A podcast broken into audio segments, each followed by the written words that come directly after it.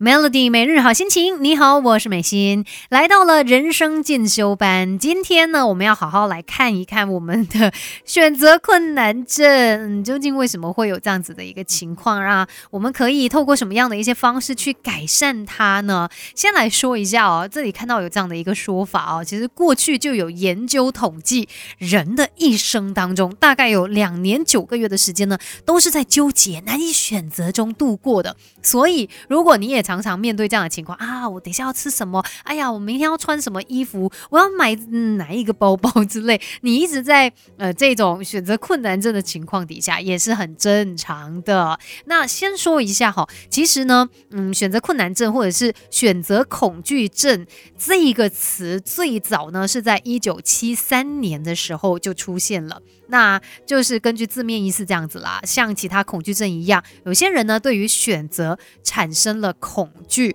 我有时候也会这样，尤其是如果别人把那个决定权放在我身上的时候，就比如我们去吃个午餐，然后呢朋友就说，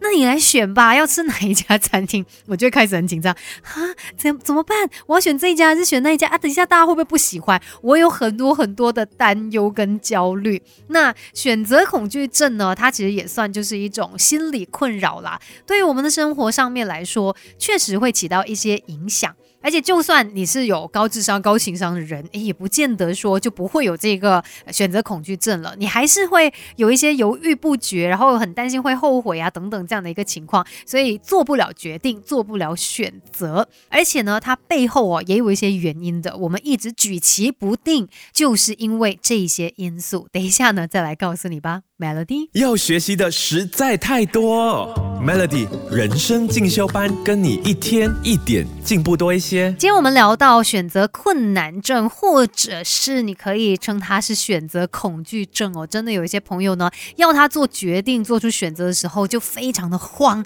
非常的焦虑。那为什么会有这样子的一个情况呢？专家表示啦，主要的原因有好几个，比如说就是可能过于追求完美了，就是他太希望每一件事情都是最好的嘛，所以呢他就很怕说他会错过更好的选择，或是他很怕说这个可能不是这么的好之类的，他就会有很多自己想太多的情况。追根究底就是因为太过于追求完美，所以没有办法好好的下决定。那再不然呢，可能就是因为过往的一些经验，可能之前你选了什么东西然后踩雷，就觉得啊我不想要再有这样子的一些同样的经历了，变成它是你的一个心理创伤，于是你就不敢去做决定，不敢去做选择，甚至呢包括说比较重大的一些决定啊，像是要进哪一家公司，做什么工作，在什么行业，然后投资啊等等之类的，这些可能就是因为过往的经历导致你有心理创伤，然后对选择产生恐惧。那也有可能有一些人呢是他们的独立意识比较差，他们会比较怕去负责任，可能从小到大都没有给他这样子的一个机会自己去做决定，然后让他可以去很好的表达自己的一些意见等等，他很多时候都觉得需要别人在旁边 guide 他，在旁边给他一些指引啊，告诉他怎么做啊，或者是别人给他一些意见啊等等之类的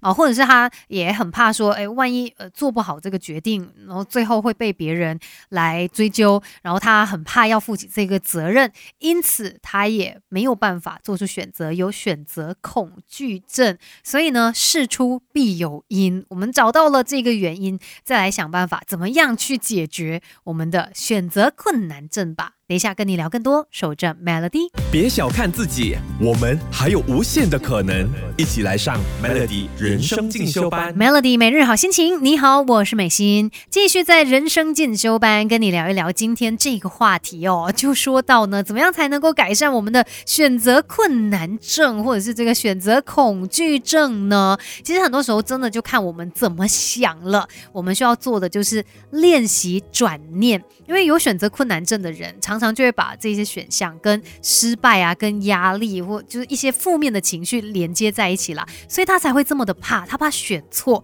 但是你可以跟自己说，有时候虽然我们选的未必是最好的选择，但它可能也不会是最差的选择啊。那或许就可以帮助你减轻一些压力，不用这么的焦虑了。而且呢，有时候选择太多真的也很头痛啦。那像我自己去用餐的时候，那个 menu 上面啊，就是太多琳琅满目的选择，我也会乱。那我就会先问自己，哦，我要吃面还是先吃饭？如果今天我想要吃饭，哦，那面我们就不用看了，就只看饭的那